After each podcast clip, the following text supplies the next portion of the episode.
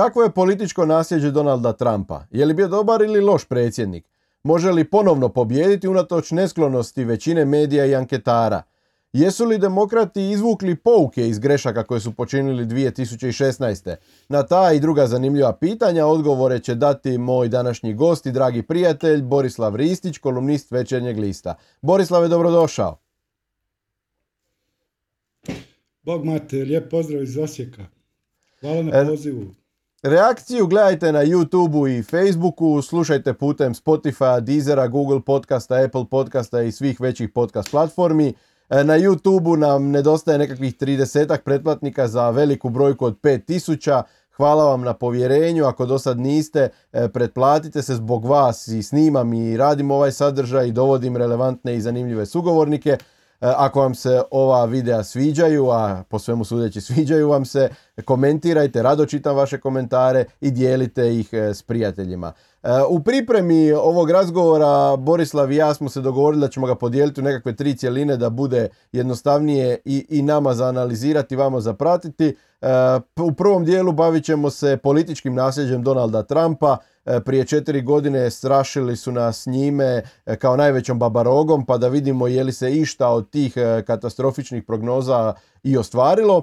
U drugom dijelu analizirat ćemo koje su točno razlike između 2016. i 2020. koja je razlika u društveno-političkom kontekstu i arhitekturi i također među demokratskim kandidatima tada Hillary Clintona, danas Joea Bidena. I na posljedku, e, zadnji dio, onaj vama vjerojatno najzanimljiviji je prognoza ovih izbora, dakle detaljna analiza ključnih momenata u kampanji e, i ključnih e, saveznih država. I na kraju Borislavovo predviđanje koje je on djelomično već iznio u svojoj kolumni u večernjem listu, ali ovdje ćemo to proći malo detaljnije.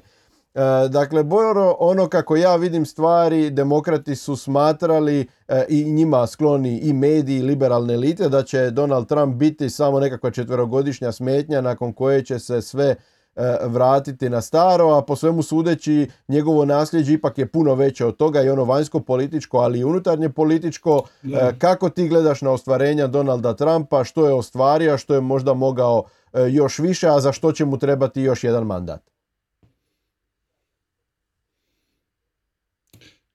Da, e, Trump je svakako nije mirovao za vrijeme svog e, mandata i postavio je temelje nečega što bismo mogli nazvati Trumpovom autentičnom politikom i njegovim nasljeđem. Sad, jedna od najvažnijih stvari i ono čime je Trumpova administracija u prvom mandatu bila najviše zaokupljena E, to je, to je e, rješ, rješavanje e, unutar, unutar političkih problema ili tu, tu, bi, tu bih istakao kao najvažnije znači i, situaciju oko sudova. Dakle, on je imenovao već tri sudca Vrhovnog suda. U nekom svom predviđanju, kad je preuzimao mandat, rekao je da, da, da će biti predsjednik koji je imao četiri sudca Vrhovnog suda, tako da mu svakako treba ovaj naredni mandat da bi ispunio to svoje ovaj, predviđanje. Pored toga, tu je naravno i imenovanje pa gotovo trećine sudaca na tom nekom federalnom, na nižoj razini, što je ogroman posao i veliki, veliki pomak ne samo za Trumpa, nego i za republikansku stranku. Znamo da je jedno od nasljeđa u kontekstu tog, recimo, imenovanja sudaca Vrhovnog suda, jedno od nasljeđa ili ostvarenih obećanja Trumpove politike već na kraju prvog mandata možemo istaknuti njegovo zalaganje za promociju religijskih sloboda. I to, je ono što, što jel da, nekako nitko nije mogao vezati uz Trumpa koji nije djelovao kao neki jel da, prakticirajući vjernik i tako dalje. Međutim, on se jako založio upravo, upravo ovaj, za te religijske slobode i za njihovu promociju. Trump nije ostavio dojam kao kandidat, a i znamo njegovu i obiteljsku i poslovnu prošlost, da je on nekakav konzervativac. Ispalo je da je on nekakav alien e, u, u toj republikanskoj stranci, a na kraju zapravo kad pogledaš njegove politike, ispao je praktički od, od Regana najveći konzervativac e, e, kojeg su republikanci imali u Bijeloj kući. Doduše imali su samo Georgea Busha starijeg i mlađeg, ali, ali ispao je Trump puno veći konzervativac nego što su mnogi misli da će biti. Da, tu se, tu se vidi taj neki E, Trumpov, Trumpov e, profesionalizam u, u shvaćanju politike e, u jednom pozitivnom, ovaj, ne, ne u ovom karijernom smislu, nego ako je nešto obećao, on će to i ispuniti. Njegova, na kraju, recimo, ljudi koji su, koji, taj konzervativni blok američkog biračkog tijela, koji je glasao za Trumpa, oni su i, i govorili u, u tom smislu nije nama bitno kakav je on privatno u životu, ali mi mu vjerujemo da će, da će ispuniti obećanja koja je dao. I u tom smislu je Trump ispao jako, jako korektan i efikasan i na neki način mogli bismo za njega reći da je čovjek koji ispunja, političar koji ispunjava obećanje. Do sad smo imali uvijek posla sa, neki, sa političarima koji su puno pričali, a na kraju malo toga su ostvarili. Kod Trumpa, kad, kad bismo da, napravili listu onoga što je obećao i onoga što je ispunio, u velikoj mjeri tomu priznaju i analitičari koji nisu skloni njemu, u velikoj mjeri je ispunio ta svoja obećanja.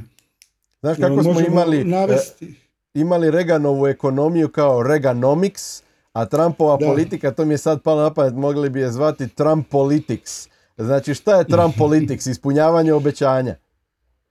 Da, nešto što bi političari trebali raditi, ali evo, jedan u biti ne političar, netko ko je došao iz svijeta biznisa, iz svijeta zabave, je politiku svačao ozbiljnije nego, nego sami političari. I to je ono što, što karakterizira a, onako jedna distinktivna osobina ko, ko, koju vežemo uz Trumpa. Znači, bez obzira i na, njego, na njegova osobna uvjerenja ili na njegov osobni život i karijeru i tako dalje, ono što, ono što obeća on ispuni. E, možemo, navesti, možemo navesti, pored toga, recimo, njegove, ostvario je obećanja oko snižavanja poreza i rezanja regulative koja je bila ogromna za vrijeme Obame i koja je jako usporavala rast nakon krize 2008 e, to je bio najsporiji rast, uh, ovaj, najsporiji oporavak ekonomije. Trump je odmah uh, sasjekao uh, te regulacije, snizio poreze, što je, što je napravilo nevjerojatan boom. Burze su eksplodirale, poslovi su se otvarali, otvarali su se poslovi u granama gospodarstva za koje je se govorilo da je mrtvo. Trump nije bio taj koji bi kao Obama uh, govorio malim poduzetnicima, niste vi to stvorili, mi imamo pravo da vas društvo, društvo vam je omogućilo da, uh, jel da, da se obogatite i da podignete sebi standard, zato će vas društvo i oporezovati. Dakle, Trump je pustio ovaj, uh, gomilu tih regulacija je sasjekao u redu, negdje, negdje su i te korekcije, recimo, ne znam, korporativni porez je valjda obećao da će smanjiti na 15%, pa je na 21%, ali svejedno, to je stvorilo ogromnu pozitivnu klimu u, u ekonomiji koja je otvorila poslove, tako da imamo najnižu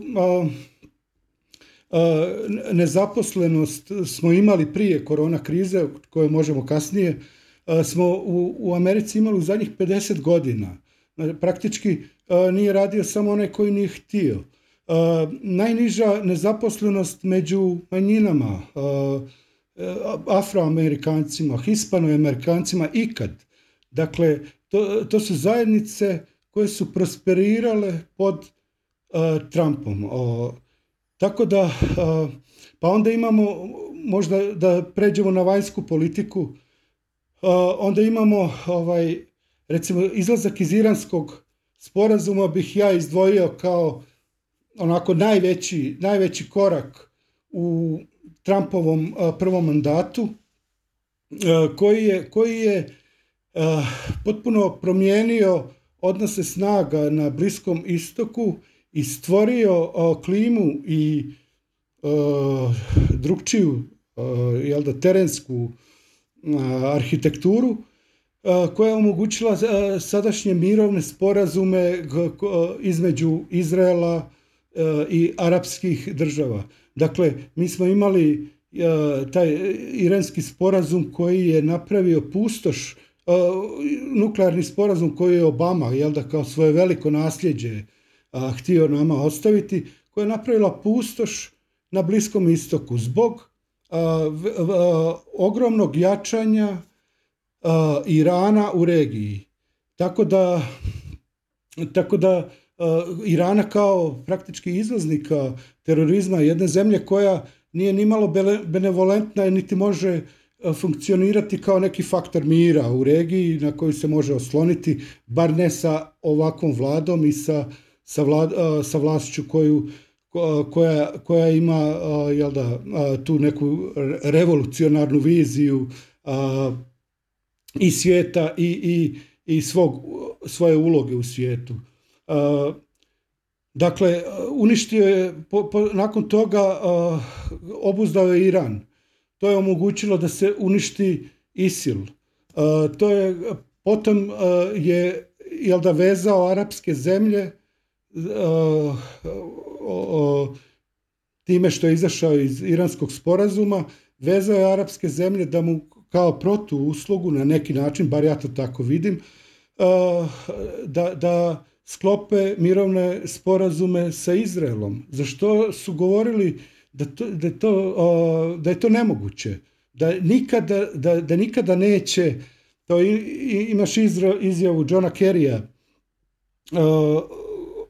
koji, koji je e, rekao da, da nikada neće ni jedna arapska zemlja uspostaviti jel da, diplomatske odnose, diplomatske odnose sa Izraelom prije nego što Izrael jel da prije nego što se ostvari palestinska država, država. i tako dalje.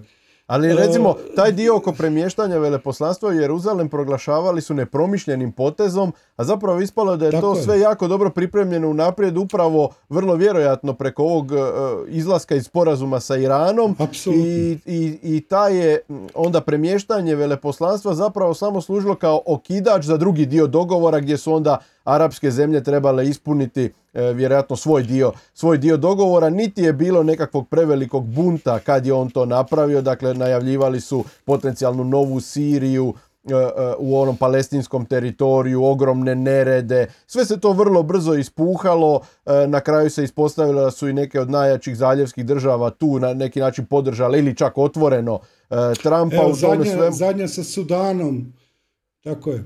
Zadnja je, jučer ili prekjučer je sa Sudanom, Sudan i Izrael su potpisali jel da, mirovni e, sporazum. znamo da je Sudan do, do, do nedavno bio jedna od glavnih poluga preko kojih je Iran prebacivao oružje u pojas gaze i na neki način financirao pale, pa, pa, palestince. Onda dakle, jedna jako, jako bitna zemlja koja, dakle, on je stvorio jednu, nekom vrstom tihe diplomacije, možda, možda i njegov zet tu najveću ulogu Kušner je odigrao, gdje, gdje su Egipat, Jordan, sve zemlje koje su imale, Saudijska Arabija, koje su imale utjecaj i na neki način financirale terorizam, su, su uskratile svoje financije palestinskoj, Hamasu, palestinskim tim radikalima i oni su, jednostavno im je izmaknut tepih. I onda imaš taj, taj jak, jako simboličku gestu, mislim, premještanje ambasade u Jeruzalem, to je nešto što je, što je kongres već donio kao to je odluka kongresa iz 98. Čini mi se, znači... Ja, i, Clinton je o tome pričao i kasnije Bush mlađi. Svi su oni to najavljivali, ali niko nije ostvario. E, upravo je to ono o čemu pričamo. Trump je rekao da će to uraditi, iako je to znači ima snagu zakona, odluke zakonodavnog tijela u Americi, mediji su to proglasili nečim nečuvenim i opasnim kada je Trump konačno krenuo i ostvariti nešto što, što piše u američkom jel da, u, u, zakonu. Ali inače, E, to frejmanje Trumpa kao neke velike opasnosti, kao nekoga ko će potencijalno uništiti svijet, ko će, ko će nam Sjećaš se na početku njegovog mandata, to su bile priče, vizije nuklearnog Armagedona koji nas čeka iza ćoška. a ispao čovjek, a ispao čovjek najveći mirotvorac u svijetu. Tako je, nakon, nakon 40, 50 godina imamo predsjednika koji je koji e, nije e, ušao u nijedan rat, a izlazi iz i, i gasi postojeće konflikte i vraća, vraća američke vojnike doma. Ono što, što sam htio reći u vezi ovog frejmanja Trumpa kao opasnog luđaka, novog Hitlera, koji, koji će uništiti svijet, i čiji svaki potez nas dovodi na rub uh, jel da, nekog planetarne kataklizme, to, to je nešto što su protiv svoje volje, naravno, ali čime su mediji i Trumpovi protivnici najviše pomogli Trumpu da ostvari sve ove ciljeve. Jer kad imate pred sobom nekoga za koga ne znate kako će reagirati, za koga svi tvrde da je lud i opasan. Vi pazite što radite. I onda to, to je jedan jako veliki ulog u pregovorima i nešto što mu je omogućilo da bez velikih jel da, ono što je Bush zvao kredibilna prijetnja silom, pa sad malo bombardiramo, pa, znači bez trošenja svojih resursa velikih, a, vi dođete u poziciju u kojoj određujete uvjete. Jer imate taj frame da ste, da ste vi nekog, Trumpovi protivnici su ulazili u te pregovore kao neko ko je već na, na čije zemlje već bačena atomska bomba. Znači, oni su preplašeni bili i ulazili su sa, sa vrlo, vrlo, kako bih rekao, niske pozicije. Tako da Trump je, recimo, simbolička gesta, poput preseljenja ambasade u Jeruzalem uh, je postavljanje, davanje signala palestincima, postavljanje na vrlo visoku uh, razinu i uh, bez trošenja ikakvih resursa. I sad Trump s time ulazi u pregovor. Znači kreće sa jedne ekstremne pozicije ili u slučaju Sjeverne Koreje kreće sa pozicije ono, bacit ću nuklearnu bombu. Ovaj. I, onda Trump spušta svoje te, ovaj, pokazuje jel da, da, da, da je ipak nije toliki ekstremist, spušta svoje zahtjeve, a ova druga strana mora podizati ulog da bi se susrela tamo gdje je Trump odredio. Znači, uvijek kod Trumpa imamo tu igru. On napust, nastupi grubo, uh, u skladu... Uh, I to na Twitteru uglavnom. Sliku, tako je. Koristi tu sliku medijsku koja, koja mu je već ponuđena. Da je opasan i da je novi Hitler. Uh, ovaj, koristi ju da bi uvjerio bez trošenja nekih resursa drugih, samo na toj simboličko, sa tim simboličkim kapitalom da bi uvjerio drugu stranu da popusti više nego što, što bi inače to uradili ili što bi uradili tek pred stvarnom pretnjom sile i eventualnog bombardiranja ili ne znam nek, ovaj, nekih drastičnih mjera. Tako da vidimo kod Trumpa, evo u toj vanjsko-političkoj nekoj umjeću pregovaranja, da, da on čini nam se lako postiže neke krucijalne stvari koje, koje su drugi proglašavali nemogućima. Spomenuo si Iran kao e, jednu od meta te Trumpove vanjske politike. E, ona još veća glavna je Kina. E, naime, Trump je odlučio maknuti Ameriku iz tih hladnoratovskih rovova. Rusija više nije bila nekakva babaroga, barem s njegove strane naravno kojom se straši. Ljude i općenito javnost i svjetsku i američku E, definitivno Kina je označena kao glavni e, e, i ekonomski i sigurnosni i općenito vanjsko-politički problem. Evo, u kontekstu ovog što si govorio o Sjevernoj Koreji, sjevernokorejski režim je naravno pudlica kineskog režima i on je i tu preko toga zapravo radio pritisak na Kinu, naravno i na niz drugih mhm. načina. To je za mene jedan od onih, jedna od onih točaka Trumpovog programa i, i dio njegovog nasljeđa e, sa kojeg više nema povratka. Sumnjam da Biden čak i da e, pobjedi na izborima više može reći ne, ne, Kina je bezopasna, vratimo se mi na Rusiju. Mislim da je e, Trump trajno, barem za buduća desetljeća, promijenio tu vanjsko-političku paradigmu i Kinu definitivno označio kao glavnog rivala i nekoga s kime se treba razračunati i ekonomski i možda vojno u jednom trenutku, naravno ograničeno, ali u svakom slučaju diplomatski. Da, pa i ja mislim da, da, da, da u biti uh, to da je Kina uh, najveći izazov Americi, uh, to je nešto što važi već dugo. Već dugo Rusija nije, Rusija više nije super sila, ona je jedan regionalni jaki igrač koji u biti može, koji, koji svoj utjecaj ostvaruje kroz stvaranje kriza na određenim područjima ali nema tu snagu da, kao što je nekad imala, da stvori neki svoj blok, da, ovaj, da, da ima neku jel da, pozitivnu agendu.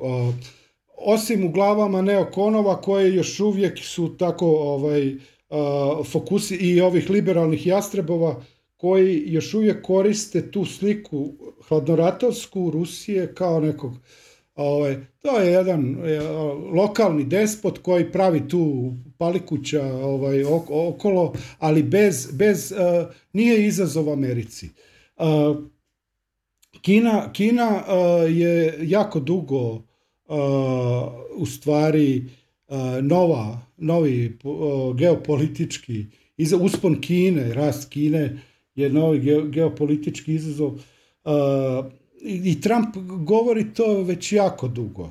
On je recimo 80-ih e, je to govorio za Japan u, u sklopu ove ekonomske politike, da više nema smisla da je u redu pomagati nekome nakon drugog svjetskog rata kad je zemlja razorena pa podižeš zemlju e, da se digne iz pepela, e, ali kad ti ona postane direktni konkurent da, da, da, da je besmisleno, jel da, ti uvoziš japanske automobile, a u stvari imaš ove trgovinske ugovore s njima koji subvencioniraju tu njihovu industriju, a tvoju auto industriju uništavaju.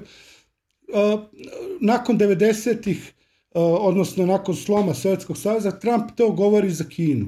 I kad je Kina postala evidentno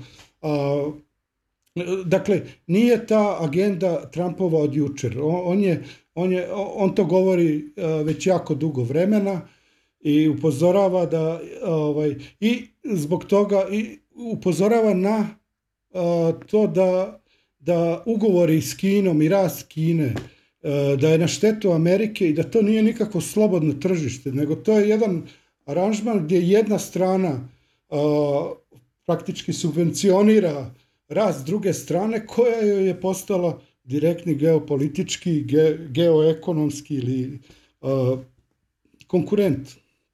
I, i ovaj, tu, tu, je, tu je ta neka po meni zdravorazumska bit te neke Trumpove vanjsko-političke orijentacije i fokusiranja, fokusiranja na Kinu. Kad si spomenuo Rusiju tu,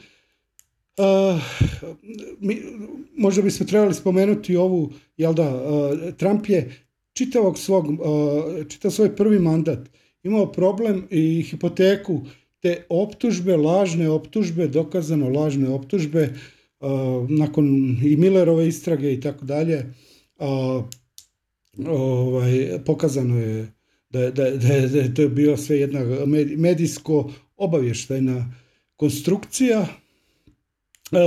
Međutim, ona je imala, naravno, optužba je bila da je Trump pošto su demokrati izgubili izbore, onda je trebao biti neko kriva, ne mogu biti krivi demokrati i njihov kandidat, ovaj, nego, je nego su Rusi krivi koji su jel da donijeli ne znam Trumpu, Trumpu pobjedu.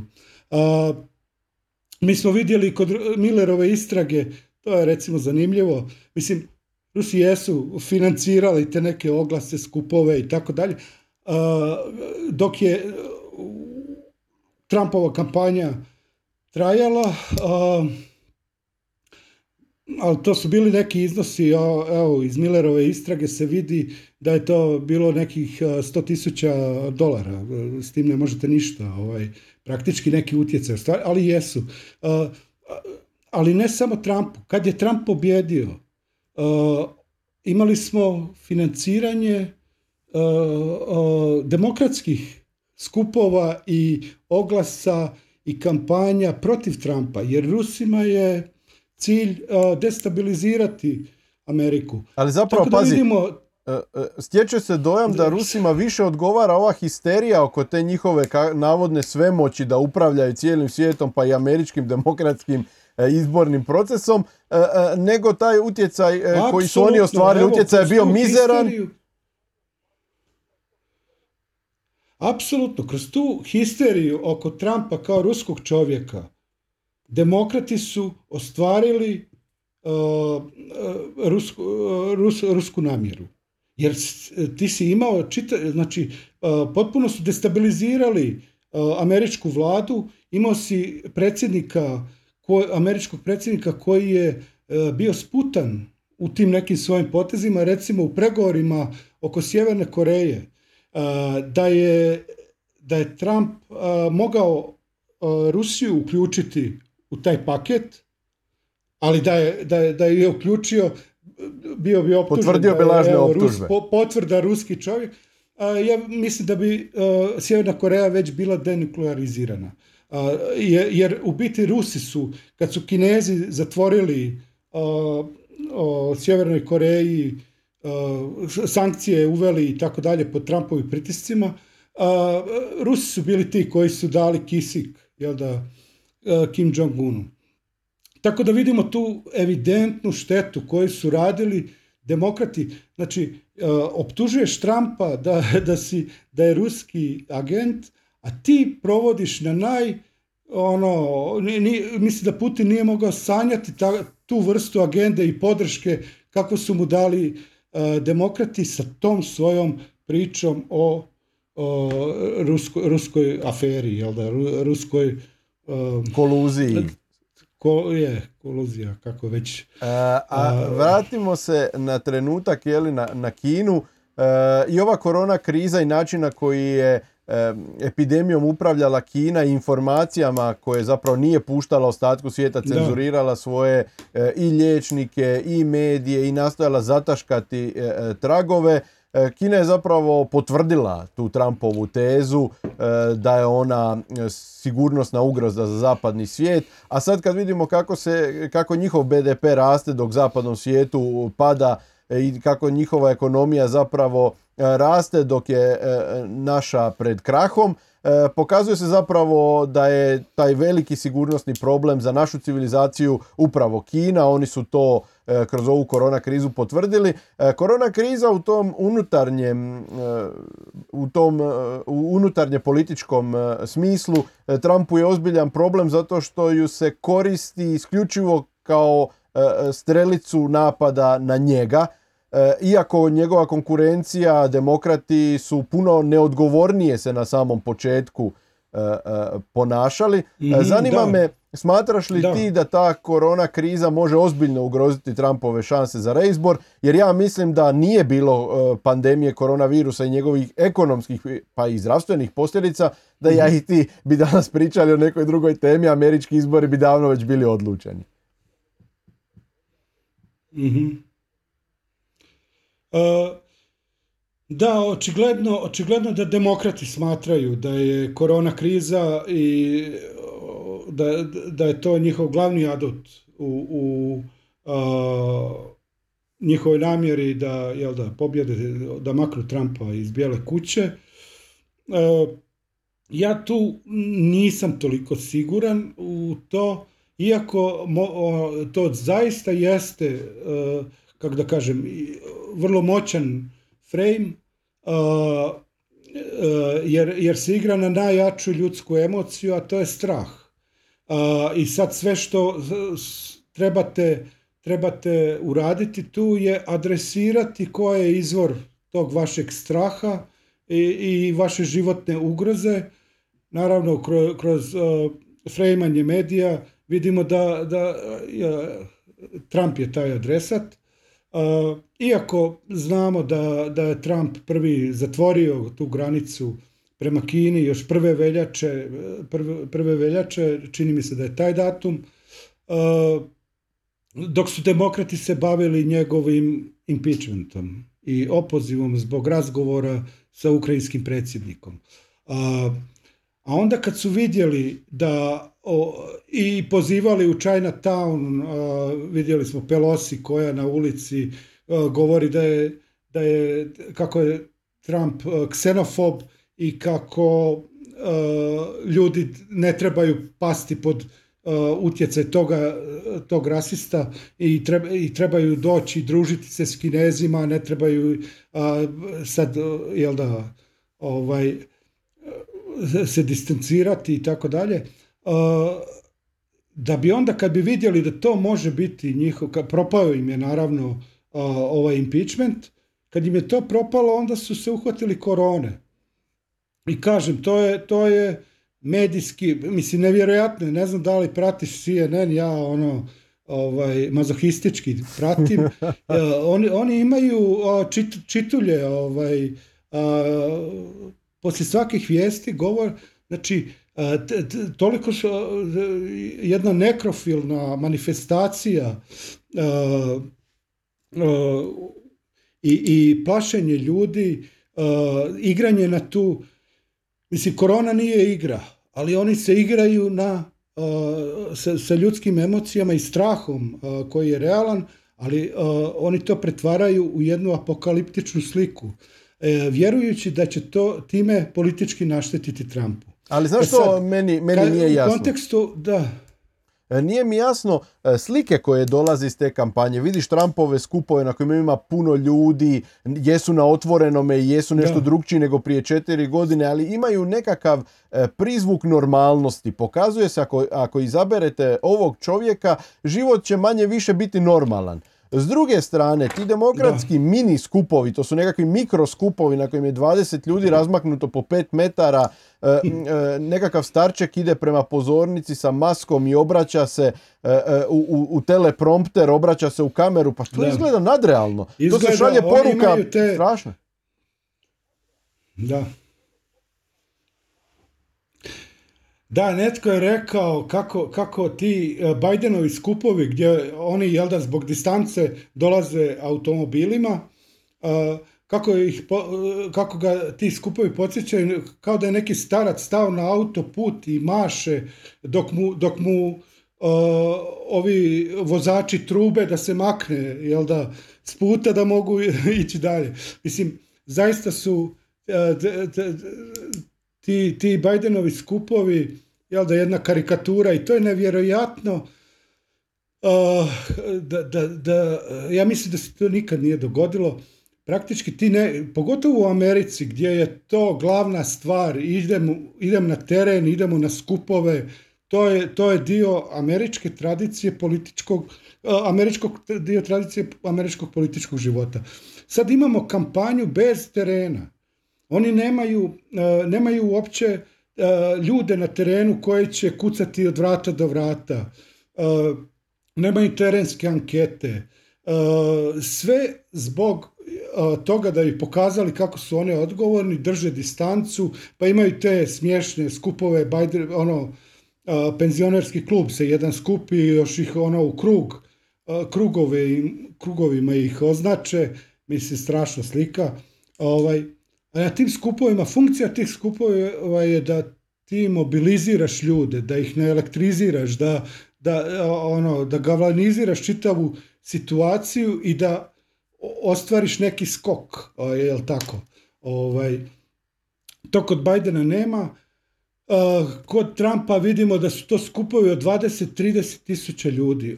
ja nis, ono, ne znam da li je ikad bilo ovaj, e, takve kampanje koju, koju se, mislim, prošla kampanja 2016. je bila luda što se toga tiče, svuda ga je bilo. Sad, sad vidimo još jače i to nakon što se oporavi od korone. Znači, kad se oporavi od korone, on kao da je eksplodirao, to je, mislim, održati u jednom danu pet skupova od po sat, sat i po vremena, gdje on praktički ima stand-up nastup. I, svaki je improvizacija. Nijedan nije ono, jel da, čitanje sa telepromptera kao što radi Biden. Ovaj, čovjek koji ima koliko? 70 i... Dvije godine, tako. Dvije. Tako, da. Nevjerojatno. Ima više, ali ovaj, dakle, ono, nađi nekog, evo, mene i tebe, pa ono, evo, pa ja bi se raspao nakon vremena, prvog. Treba, pa da, treba će nam jedno tri sata da se odmorimo od ovog napora, jel tako?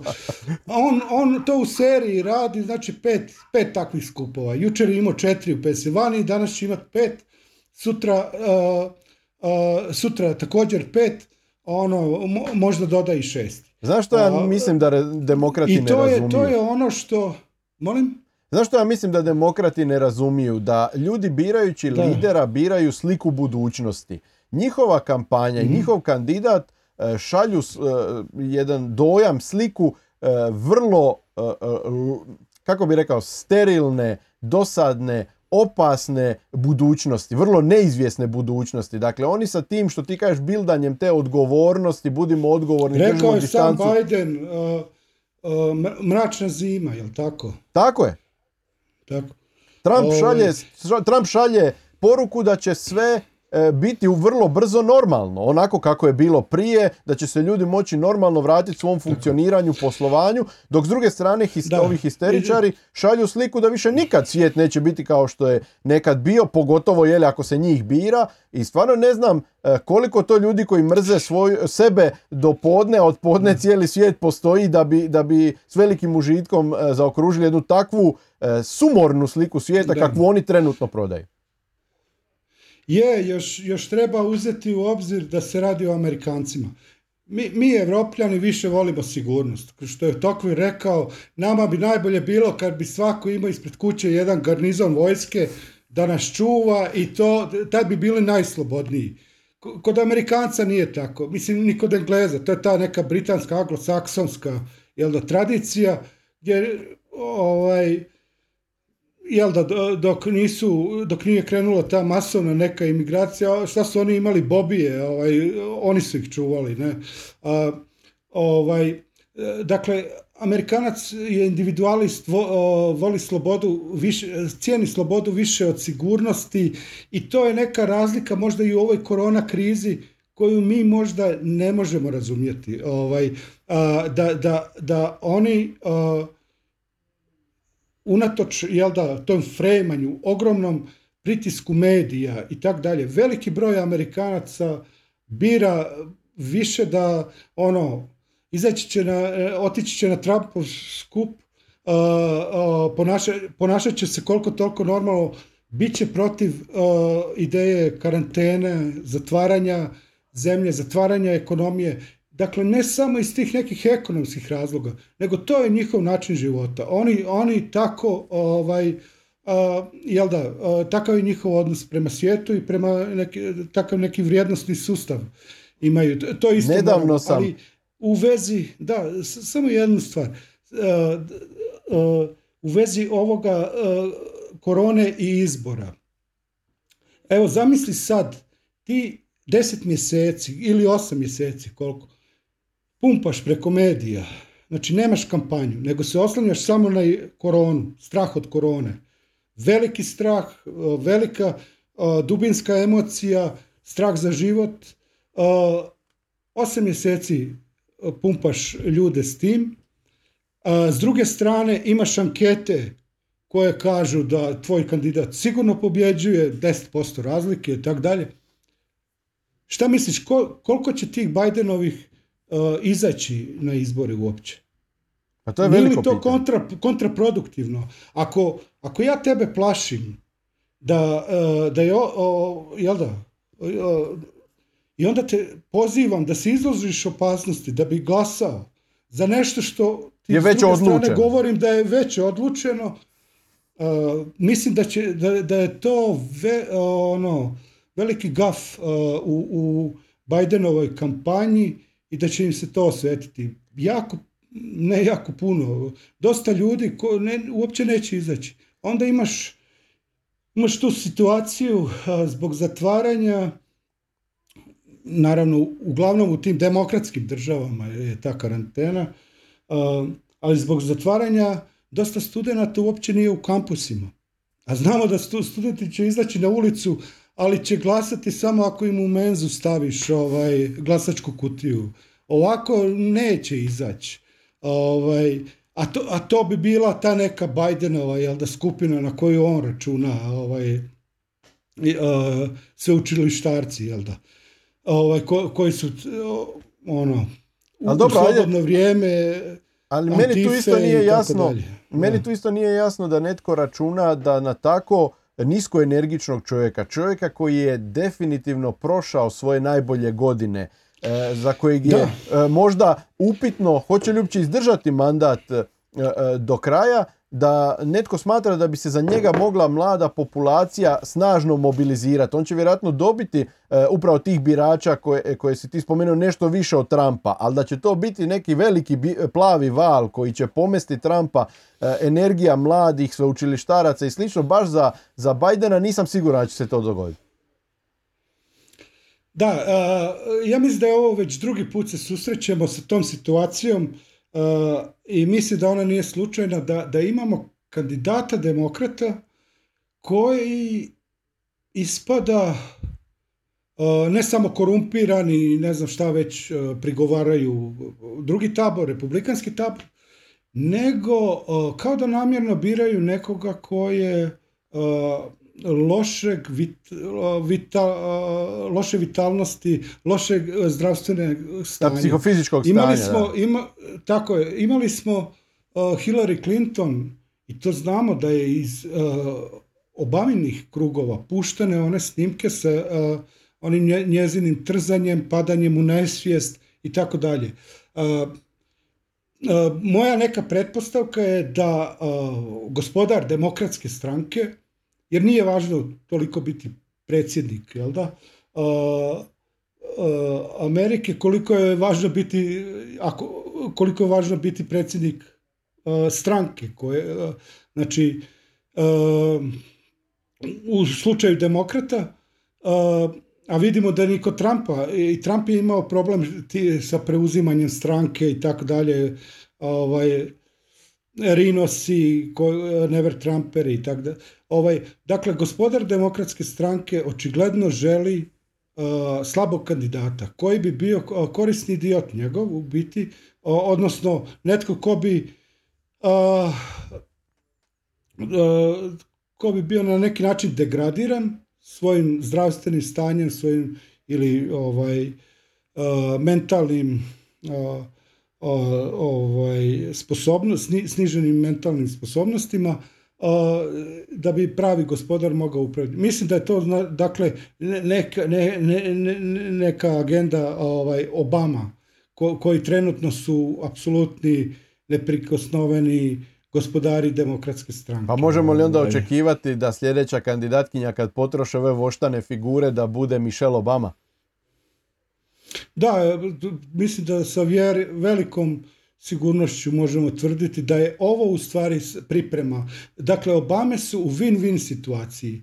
Ako pobjedi Biden, super, imamo nesposobnu predsjednika koji nije najboljeg zdravstvenog stanja i kojim mi možemo upravljati. Mislim, sama Michelle Obama je navela, ti, ti si imao primjer Wilsona, predsjednika Wilsona koji je zadnji, zadnji godinu mandata doživio moždani udar i zadnji godinu mandata je proveo potpuno ovaj, jel da, nesposoban ovaj, za vršiti dužnost predsjednika. To se skrivalo i njegova žena je u biti vladala umjesto njega. E, Michelle Obama jako voli tu sliku i tu situaciju i mislim da je to bila ideja njihova da degradiraju svog kandidata za kog su bili sigurni da će pobjediti, pa zašto ga još ono, možemo ga malo ovaj, pripremiti jel da, tu situaciju u kojoj će on ovaj, biti a, ovaj, a, predsjednik koji ne može efektivno vršiti svoju dužnost. Uh, tako, a ukoliko izgubi, nema veze. Uh, Trump uh, se ne može treći put kandidirati i onda imamo situaciju. Mislim da su oni procijenili da, da neko, da mogu dobiti Trumpa. sigurno bi išla Michelle Obama. Dakle, oni sami su radili anketu i vidjeli su da nije toliko sigurno da oni mogu dobiti Trumpa i onda su jel da ubacili neko ko je potrošna roba. Moguće da su ovi super, ako ne pobjedi mi pripremamo svog kandidata za 2024. Moguće da su ovi rasni prosvjedi još jače eskalirali, da su se više proširili Amerikom e, e, da bi u tom slučaju se odvažili na taj potez, a kako je to relativno ostalo ograničeno na demokratske gradove i demokratsko okruženje, onda to nije bila tako sigurna oklada da se tako može srušiti Trump. Dobro, to je, to je bio pokušaj, to je bio pokušaj da se, da se veliki problem demokrata je što podcjenjuju Trumpa. Uh, I evo ti prosjedi su jedan od tih primjera. Dakle, ti uh, uh, antirasni ili rasni prosjedi su uh, bili uh, u funkciji toga, kreirani su bili, to znamo iz slučaja Floyda, uh, na koji način je to, dakle imaš de, demokratskog guvernera, demokratskog gradonačelnika, demokratskog državnog tužitelja u toj zemlji, koji namjerno ne podiže optužnicu u, ovaj, u Michiganu, je tako? koji namjerno ne podiže optužnicu protiv policajca da bi izazvao bijes uh, jel da, crnačke zajednice uh, i onda manipulirao time a je, to je Ellison, jel da, bivši uh, šef demokratske stranke koji je jako povezan, znamo, sa pokretom Antifa. Dakle, imamo jednu politički stvorenu ovaj, jednu groznu stvar, da se smrt jednog čovjeka koristi u političke svrhe kako bi izazvao rasne nemire. Sad, ideja je bila izvesti svoje preko Antifa, pokreta Black Lives Matter i tako dalje, I onda očekivali su reakciju Trumpovih, da će oni izaći na kontraprosjede i da će onda kroz svoje medije moći to frejmati kao evo rasisti, uh, uh, 33. je u, Berlin, jel da, i tako dalje, ovaj, da, da bi frejmali Trumpa kao, kao Hitlera, ja, ta njihova ova, loša usporedba i toliko otrcana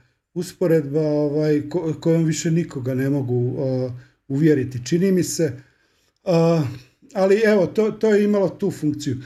Dakle, veliki problem Bidenove kampanje je što nema nikakva postignuća, jedino ne, nema ništa, on, u svom rekordu, on je, on je 50, tip je 50, 50 god, 47 godina na vlasti, nema ništa iza sebe, kao neko ovaj, ostvarenje političko, a jedino što ima u kampanji to je da je Trump loš. Trump je loš čovjek, zli narančasti čovjek i tako dalje, a ti znaš, evo, baviš se političkim PR-om, znaš koliko su loše te negativne, to je čista negativna kampanja. Jer, e, što je loše, jer kad ocrnjuješ nekoga i kad se samo bacaš drvljem i kamenjem na svog protivnika i sam ispadeš crn.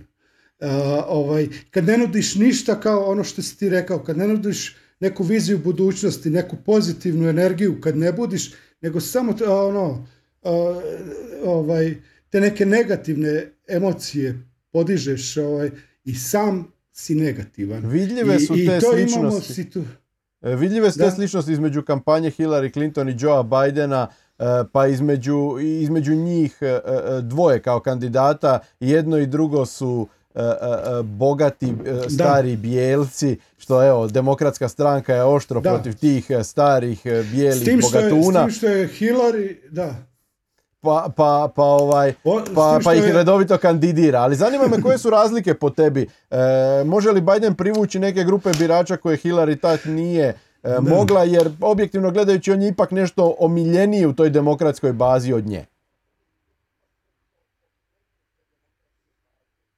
Da.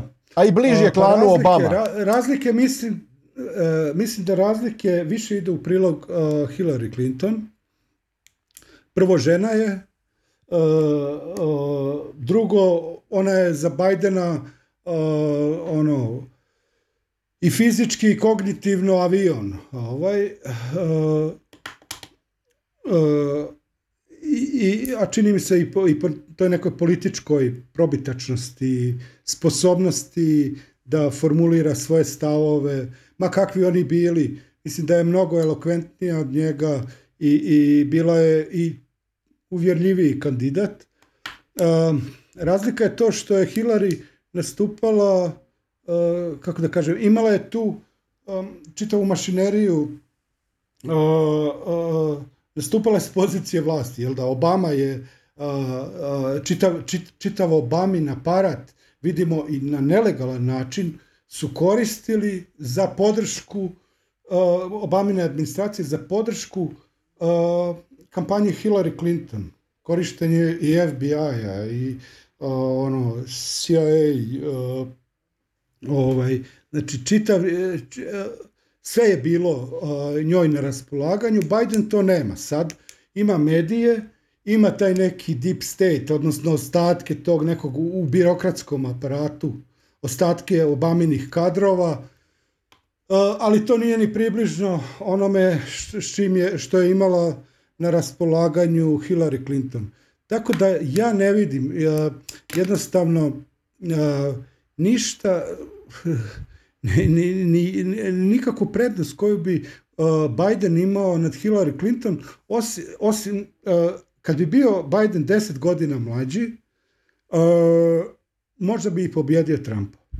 Jer Biden je taj neki profil političara kao, kao Bill Clinton. Vole ga sindikati, ti plavi ovratnici, jer se on predstavljao kao jel da, običan, obični Joe koji nosi, uh, koji putuje na posao od svoje kuće, nosi jel da, lunch paket sa sobom svaki put. I tako, ovaj, imao je te dosta populističke mimikrije ovaj, u, svom, u svom političkom ovaj, držanju, uh, ali kažem, pregazilo ga je vrijeme i uh, ne, vidim, ne vidim ni jednu, ni jednu neku prednost koju bi on mogao ostvariti, osim onu koju, koju mu daju ankete. E sad, možemo i o tome... Ovaj, Apsolutno, ti, e, si, ti si u svojoj kolumni u Večernjaku rekao da postoji velika mogućnost da će Trump e, pobijediti Bidena većom razlikom nego Hillary Clinton prije prije četiri godine, iako on nije tad dobio takozvani popular vote, ali mislio se vjerojatno u elektorskom smislu da će, da će dobiti još veću razliku. Možeš li nas sad provesti kroz tu političku kartu, izbornu kartu SAD-a, gdje su e, e, te ključne točke, ključne utrke, koje savezne države treba obratiti pozornost, koji su ti neki ključni momenti u narednim danima koji će, eto, potencijalno dovesti do toga što ti predviđaš, a to je uvjerljiva Trumpova pobjeda. A dobro, sad da ne anticipiramo toliko, ovaj, a, ajmo prvo tu neku analizu dati, pa onda ovaj, možemo zaključke. Ovaj, rekao sam da su ankete te koje jedine su na Bidenovoj strani.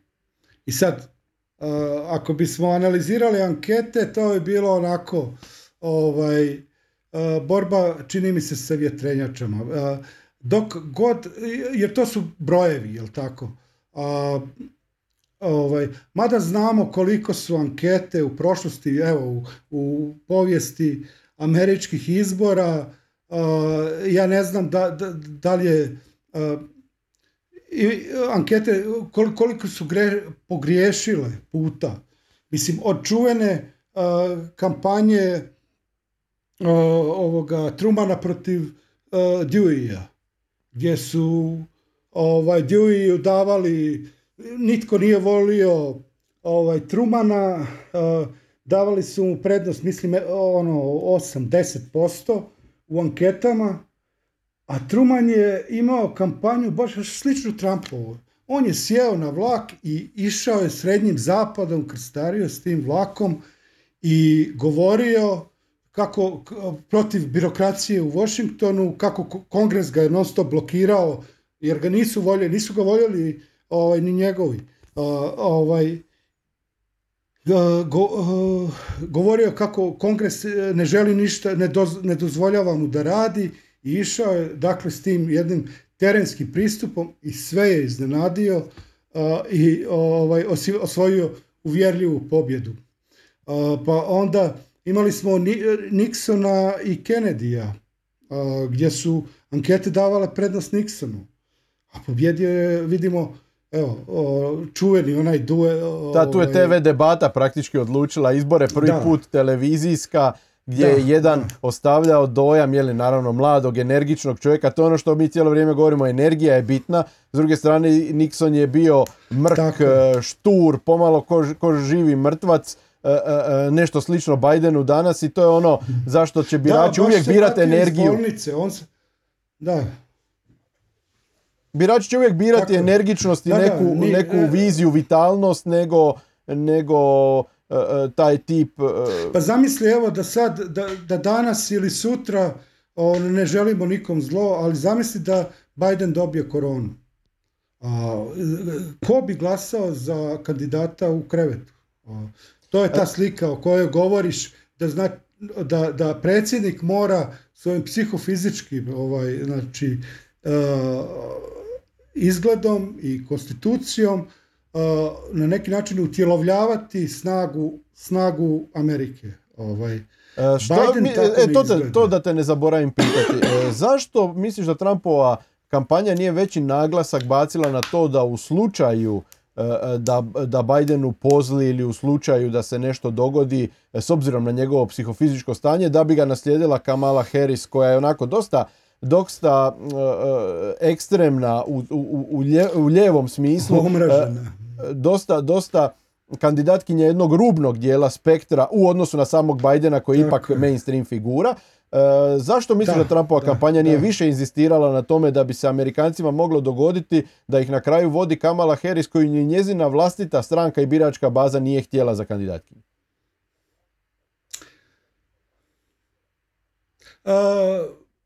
pa mogu vidjeti tu, evo, ono, prvo što mi pada na pamet, to da je žena. I ne izgleda dobro kad napadate ženu. Ovaj, e, I mislim da su to htjeli izbjeći. Jako teško je. Ovaj, vidjeli smo i protiv Hillary Clinton koliko je ovaj, e, to bilo te i koliko su oni išli e, isticali upravo taj Trumpov mačizam i tako da, kao nešto negativno. dakle, oni ne žele sad ovaj, Pogotovo što Trump uh, navodno loše stoji i prošli put su rekli da loše stoji kod žena, pa imao 54 ili 56% ovaj, žena je glasalo za, za Trumpa, ovaj, više nego muškaraca. Uh, govorimo o ovaj, uh, tom bjelačkoj populaciji ko, ko, koja se tu smatra odlučujućom. Ajde da se vratimo na savezne države. Mislim da je to, to neki razlog. Ajde da se vratimo na savezne države. Mediji govore da je recimo Teksas sada donekle izjednačen. E, naravno, e, meni je to smiješno. pogotovo, mislim, e, da se demografski trendovi u Teksasu mijenjaju, to je opće poznata stvar. Od samo, od imigracije iz latinoameričkih država do zapravo doseljavanja demokratske baze iz Kalifornije, zbog nižih poreza i bolje poduzetničke klime u Teksas, tako da e, koji sa sobom nose svoje vrijednosti, to paradoksalno bježe od demokrata iz Kalifornije pa bi ih htjeli birati u Teksasu.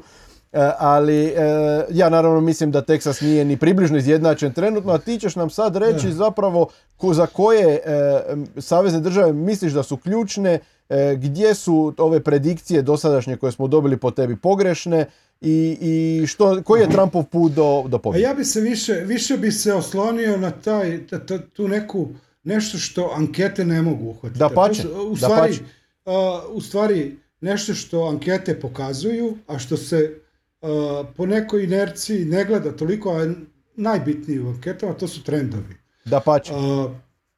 Izvoli. Tako je.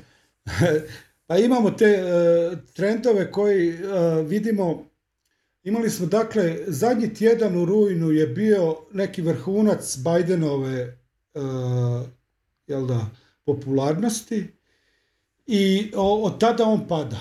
Ovaj, malo je to narušeno bilo uh, kada je Trump dobio koronu.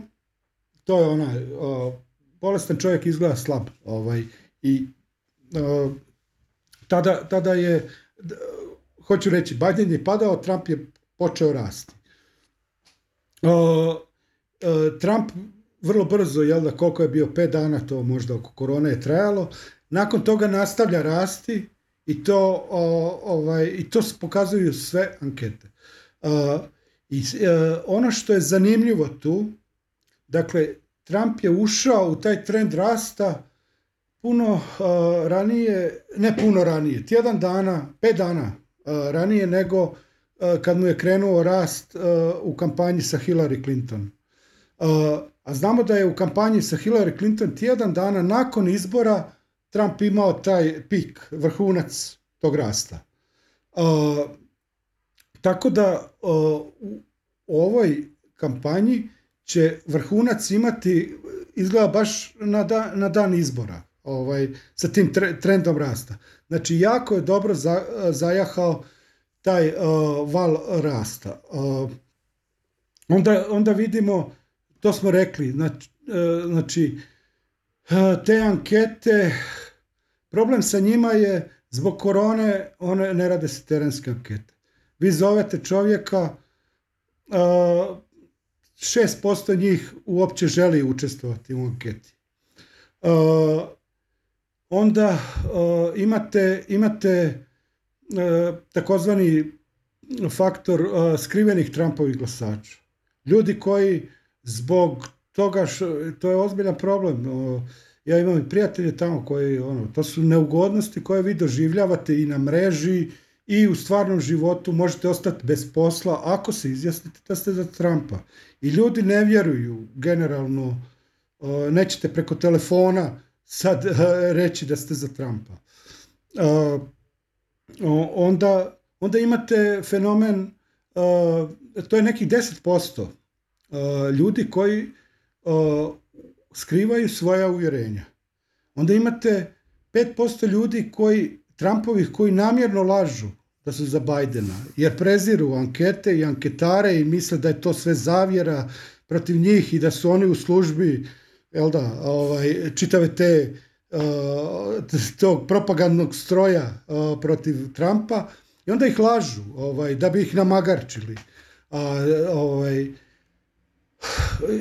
pa su, pa su recimo imaš zanimljivu situaciju sa ovim Trafalgar anketama koji su se pokazale jedna od dvije koje su bile ovaj, e, najtočnije e, za prošle izbore. Oni imaju taj zanimljiv metod da ne pitaju direktno za koga ste, nego pitaju recimo za koga mislite da će vaš susjed glasati. I tako otkrivaju u stvari ovaj, kroz te odgovore, indirektne odgovore, dovijaju se, recimo Galup je prihvatio sličan metod i tako ovaj i, i vidimo da, da u tim anketama su, su recimo Florida je sigurna evo Florida imaš i preko, jedno od mjerila su registrirani glasači, ili tako? Da imamo likely voters i registered voters. Je, tako. tako je. U Floridi uh, 2008. si imao odnos uh, 600 tisuća više demokrata nego republikanaca. Znači, i to, Obama je dobio Floridu sa, sa čini mi se, 235 tisuća. Za vrijeme, e, za izbore Hillary Clinton 2016. imao si 400 tisuća više demokrata registriranih. Hillary je izgubila sa 110 tisuća. Sada, sada mislim da je Biden tu negdje 100 tisuća.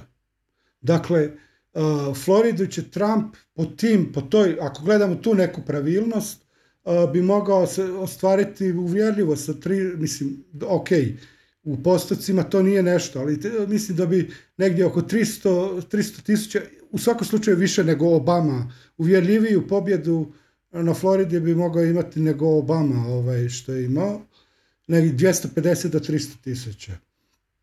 Ovaj, naravno, Texas, to, to je, uh, zanimljiva je Arizona recimo, pa vidio si jučer ovaj otkazan skup Bajdenovih jer je došlo više Trumpovih ovaj na Bajdenov skup nego, nego njegovih ovaj sad ovaj mislite tu nema šanse znači teren to govori puno toga više nego što ankete mogu uhvatiti takve situacije gdje ti vidiš da jedna strana gori da ono su E, četiri godine e, pričati nekome da je tvoj izbor bio pogrešan, da, da si izabrao Hitlera, da si, da si glup, zatucan i ovaj, opasan.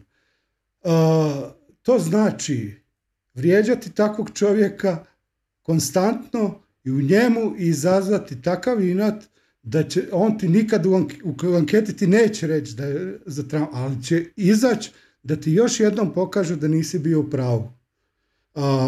To je recimo meni neshvatljivo, a, neshvatljivo kod, kod to, te, tog nastupa, medijskog nastupa, PR nastupa, uopće kakav je to pristup gdje vi vrijeđate glasače koji mogu biti vaši glasači.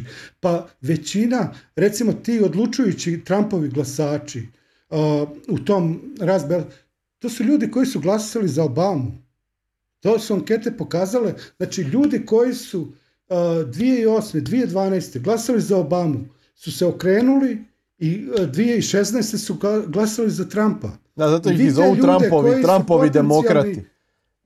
Tako je. I vi te ljude a, četiri godine vrijeđate da su oni fašisti i uspoređujete ih sa... ne Što znam, misliš da se onda može i- očekivati u tim sjevernim industrijskim državama ovaj put? E, može se očekivati e, to da, da u biti Trump drugdje ostvari. Re- e, Krenuo sam ovo Florida, Arizona, e, Minnesota, e, ako uzme i e, Sjevernu Karolinu. Trumpu praktički treba samo jedna država od tog Rust Belta, o kojem svi govore kao s ključnim državama i tak dalje. Da- Dakle, Trump je toliko dobro se osigurao, a o čemu govore i ti trendovi, neki ankete, ovaj, u ovim državama koje su na neki način ono, preoteo ih je, jel da, ovaj, to, da, da mu u biti, o, pa, pazi, Wisconsin je njegov, ovaj, Michigan a, vjerojatno, ovaj, ono, bi mogao bi, a, pens, ova, Pensilvanija je naj, naj, kako bi rekao, najneodlučnija, jer tu imaš ono, Ajde nam objasni malo, dva malo geografiju centra. i političku situaciju u Pensilvaniji. Ljudi zapravo ne znaju da postoje ono dva velika urbana centra sa, na dvije, kra- dvije krajnje točke Da. države, a između njih je da potpuno imaš e, Pittsburgh, da, A Pittsburgh i Pa čak i ta Filadelfija. dva urbana centra, ta, čak i ta Pittsburgh i Filadelfija, je tako? Čak i ta dva urbana centra ovaj, su različiti, pogotovo kad govorimo evo ovo što je izbilo u, u debati. Znači, Pittsburgh to je ta neka tradicionalna ovaj, industrija a, vezana uz naftnu industriju, uz rudarstvo i te, te- te, ovaj, tehnologije, dok u Filadelfiji imaš a, ovu industriju koja je za, za zelenu tehnologiju vezana i tako dalje. Dakle, a tu imaš čiste reprezente Trumpa i ovaj, tako da bi Pittsburgh, čak i urbani dio, mogao otići dobrim dijelom ovaj, e, Trumpu. E, Jer je Biden rekao nešto što nije, ovaj, nije nikako ovaj, ne znam kako je izvukao to iz njega, ali izvukao je da, da bi, jel da, ugasio Da, pa tu to je, to je meni recimo, i tako je, za te da. stare industrije Biden se, Biden se vrlo jasno odredio protiv stare energije, protiv fosilnih goriva, protiv naftne industrije, protiv ugljena, protiv svega toga sliku. što je tim Dakle, biračima on bitno. je- Da. Tako je. A to su u biti ljudi koji, koji ga uh, vole na neki način. Ovo što smo rekli da Biden i uh, Bill Clinton imaju pro, imali su prođu baš kod tih ovaj, te neke radničke klase, ovaj, sindikata i tak dalje. Ovaj, I on ide protiv svojih. Zašto? Zato što je dobrim dijelom demokratska stranka otišla u lijevo. Otišla je, jel da, ka, ka- ka- preuzeli su i ovi neki e, e, radikali. Nema više onih starih socijaldemokrata koji bi, e, jel da, sad radnici su sad Trumpova baza, a ne ovaj, demokratska baza. Sindikati su uz Trumpa, a, ne, a ne ovaj, uz demokrate. Ovaj, I tu vidimo čovjeka koji priča nešto što je protiv njega i protiv njegov, ako uopće ima uvjerenja neka, ali je protiv tog njegovog habitusa političkog koji je 50 godina gradio i ti sad ideš protiv, govoriti protiv nešto što ljude ostavlja bez posla. Ovaj. Potpuno a, ludo i govori koliko je on tu jedna marioneta koja, koja je u službi ovaj, nekih, jel da, tih stranačkih unutar stranačkih ovaj, odnosa snaga. Mene ovo što ti govoriš uopće ne čudi kad se sjetim pred kampanje gdje u borbe za nominaciju demokratske stranke Biden se morao praktički mjesecima ispričavati za svoj voting record, način na koji je glasovao kroz svoju političku karijeru i vezano uz abortus i vezano uz energiju i neke druge ekonomske teme. Dakle, on se praktički mjesecima posipao pepelom za- zbog svog političkog habitusa onoga što je on desetljećima bio. To je svojevrsni paradoks. Ja mislim da to nismo vidjeli dugo, dugo. Ovaj, da se neko ispričava što je 50 godina bio to što je bio. Pa da, mislim, Biden, je, Biden se jako dugo i ponosio što je iz južnačke države, jel da, on je ovaj, uh, u ostalom i veliki, veliki čarobnjak uh, crnačkog zatvaranja. On je autor zakona iz 93. 94. koji, koji je ovaj, uh, afroamerikance afroameričku populaciju ovaj, jako stroge zakone su donijeli po kojoj su af, afroamerikanci najviše, najviše završili u tom limbu nekom zatvora. Kad, bismo gledali recimo, evo, to je nešto što se ističe, ta, ta, ta, taj rasni odnosi, rasna politika, ovaj, kao nešto što karakterizira Trumpa. Kad bismo gledali po Bidenu, Mislim, na kraju on je, on je njegov čukundjed je bio robovlasnik. Ovaj, ima toliko rekorda tih uh, u, svojoj biografiji koji, koji govore o, o tome da je, da je u biti on taj neki segregacionist, kao da je pogriješio stranku. Ono, ko, ko Milanović kod nas, što ono, ovaj, više, da, da, je repu, u tom backgroundu on je u stvari taj neki ovaj, ono, odgovarao bi slici ljevičara o republikancu, jel da? A, međutim, znamo da je ta demokratska stranka puna segregacionista. Ovaj, A imala i ona u svojoj povijesti tih tamnih mrlja, da pa će puno više od republikanaca. Tako je. Ovaj, uh, pa onda imamo Kamalu. Znači, Biden je donio zakon koji, po kojem je ogroman broj afroamerikanaca mladih završio po zatvorima. Kamala Harris koja se izdaje za crnkinju, iako nije crnkinju, ona je ovaj, jamajčansko-induskog porijekla, jel da? ovaj, ona je provodila, bila je jedna od najrigoroznijih tužiteljica u Kaliforniji koja je trpala u zatvor afroamerikance. I imaš s druge strane Trumpa koji donosi zakon koji, koje e, te e, prestrogo presuđene e, ljude koji su zbog ono neke vrste umješanosti u neki kriminal sitniji i po 20 godina robije Trump uh, uh, dijeli oprost, sa, donosi zakon kojim dijeli oprost. Misliš li da ćemo onda vidjeti promjene u, demokra, u demografskoj strukturi glasova?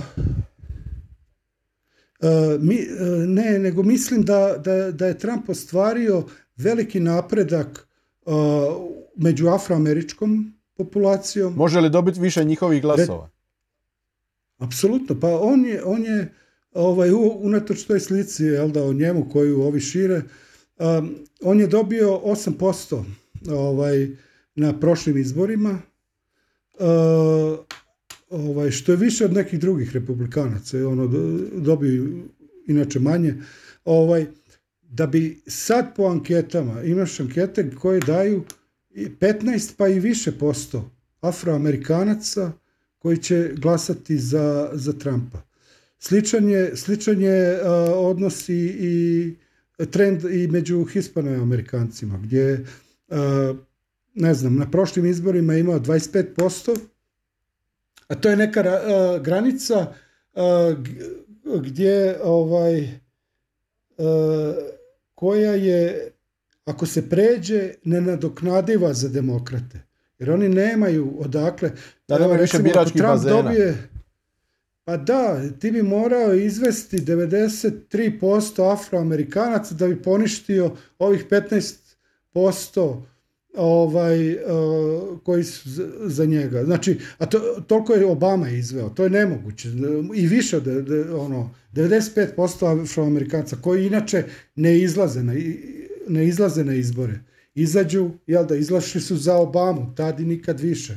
Uh, jako, jako, ovaj, jako je nizak njihova, njihova izlaznost e, i učešće u izborima. Tako da e, u svim segmentima koje, koje smo evo pregledavali vidimo, vidimo da je Trump dakle, imamo tu jednu realnu sliku ovaj, na terenu, kad analiziramo teren imamo jednu sliku, kad gledamo medije to je sasvim druga slika. Ali meni se tu čini da je to, znaš, svi mi živimo u nekom svom balonu. Svi mi na neki, ono, ne, ne komuniciramo sa stvarnošću, nego više onako haluciniramo, pa negdje ovaj, pogodimo, negdje ne. Ovaj, međutim, to je ono kao kad na podu nacrtaš broj šest, neki broj, pa jedan vidi broj, da je to broj šest, drugi vidi broj devet. Znači, ono, ovaj, potpuno odvojene stvarnosti. Međutim, sa desnicom u Americi je ta, ta situacija da ti ljevica ima tu, tu svoju halucinaciju koju mediji potvrđuju. Dok desnica ima svoju halucinaciju, ali ima i medije koji, koji im prikazuju tuđu, drugu halucinaciju. Ovaj, odnosno ono o čemu, kako svijet vide lijevi. I sad ti meni reci, ko je tu u prednosti? Onaj ko vidi neprijatelja, kako ćeš pobijediti neprijatelja koga ne vidiš? Demokrati su potpuno uvjereni e, da je to njihov svijet jedini svijet, jedini mogući, jedini koji postoji, da, da je Trump eksces, da su republikanci tu, tu neki ono, kako je rekao, ugly folks. Ovaj, pa zašto ono, godinama neki slušamo... marginalci, deplorables. Da. Godinama slušamo da republikanska stranka nestaje, da su to neki bogati bijelci kojih je sve manje, a objektivno demokratska se stranka pretvorila u stranku istočne i zapadne obale, ona u ostatku države nema nikakvih značajnih rezultata. Ne samo istočne i zapadne obale, nego urbanih centara. Se u stranku, pretvorila se u stranku koja okuplja ekstremno bogate i ekstremno siromašne. A čitav ovaj srednji sloj uh, ovaj, populacije uh, uh, preuzeli su republikanci i radnike i srednju klasu, višu i ono. Dakle, to su, to su sada, to je, to je nekad bilo glasačko tijelo demokrata. I, dakle, veliku prednost, u velikoj su prednosti upravo kontrauslugu čine mediji sa svojim napadima, to hoću reći, na desnicu, na Trumpa, na republikance, jer svoje uvjeravaju da ne postoji tamo neki Ti ne poznaš neprijatelja praktički, ne znaš, samo vidiš svoj svijet. Ti ne možeš pobijediti u toj bici. Ti si, ti si na neki način žrtva obmane i kako, kako čovjek koji ne vidi ovaj, protiv čega se bori, uopće može pobijediti. Ja mislim da, da, da je to ova pa, situacija koju imamo na ovim izborima. Dok republikanci, baš zbog medija, jako dobro poznaju drugu stranu. Jako dobro znaju koje su im slabe točke. ovaj, I i to je na neki način i garancija da će oni u stvari iskoristiti slabosti druge strane jer ih vide. E, tvoje finalno predviđanje evo za kraj današnje emisije, e, odmah da najavim, mi ćemo, mi ćemo nakon e, izbora napraviti nas dvojica opet jednu detaljnu analizu što se točno dogodilo, koje su se naše teze potvrdile, koje nisu, dakle detaljno ćemo i nakon izbora još jednom razgovarati, a sad za kraj moraš reći ono što ljudi najviše vole, hoće pobijediti naš ili njihov.